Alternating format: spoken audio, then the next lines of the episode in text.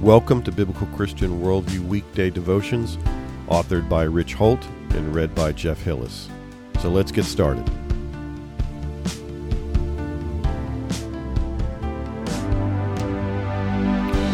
Today's devotion is entitled Focus on God's Future for You. And our verse today comes from Acts 1 3. He presented himself alive to them after his suffering by many proofs appearing to them during the forty days and speaking about the kingdom of God. As Luke concluded his gospel of the life and ministry of Jesus, he completed his record by noting in the briefest of ways that Jesus was carried up into heaven. And now, as he continues writing on behalf of Theophilus, he reaches back and recounts those final moments when Jesus promised that the Holy Spirit was coming and provides a bit more detail as to the physical return of Jesus back to heaven.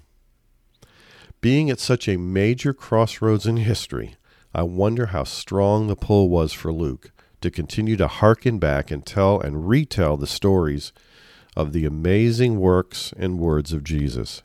Given that so much of what Jesus did and said never made it into Scripture, and considering how John said that all the world could not contain the books, that would hold the details of the Lord's life. How difficult was it for Luke to keep himself from living in the past and longing for the days when Jesus still walked the earth?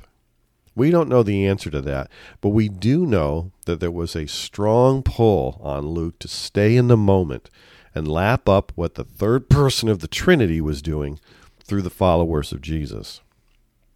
Chances are you've had some great experiences walking with Christ, and you could spend many hours a day reveling in what he's done in and for you.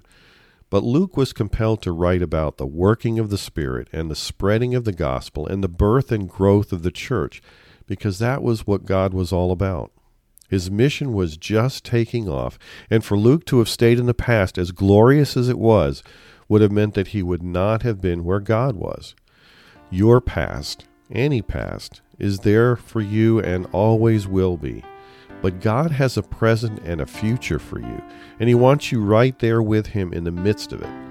It's good and important to have what was, but it's better to build upon it than merely rest on it.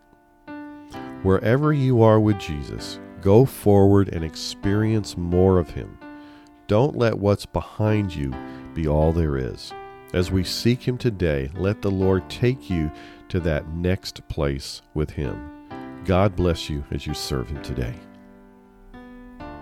Today's podcast article was brought to you by bcworldview.org, providing honest reporting and analysis on the intersection of contemporary issues and theology based on a biblical Christian worldview. May God bless you as you continue to walk through this life with our Savior and Lord.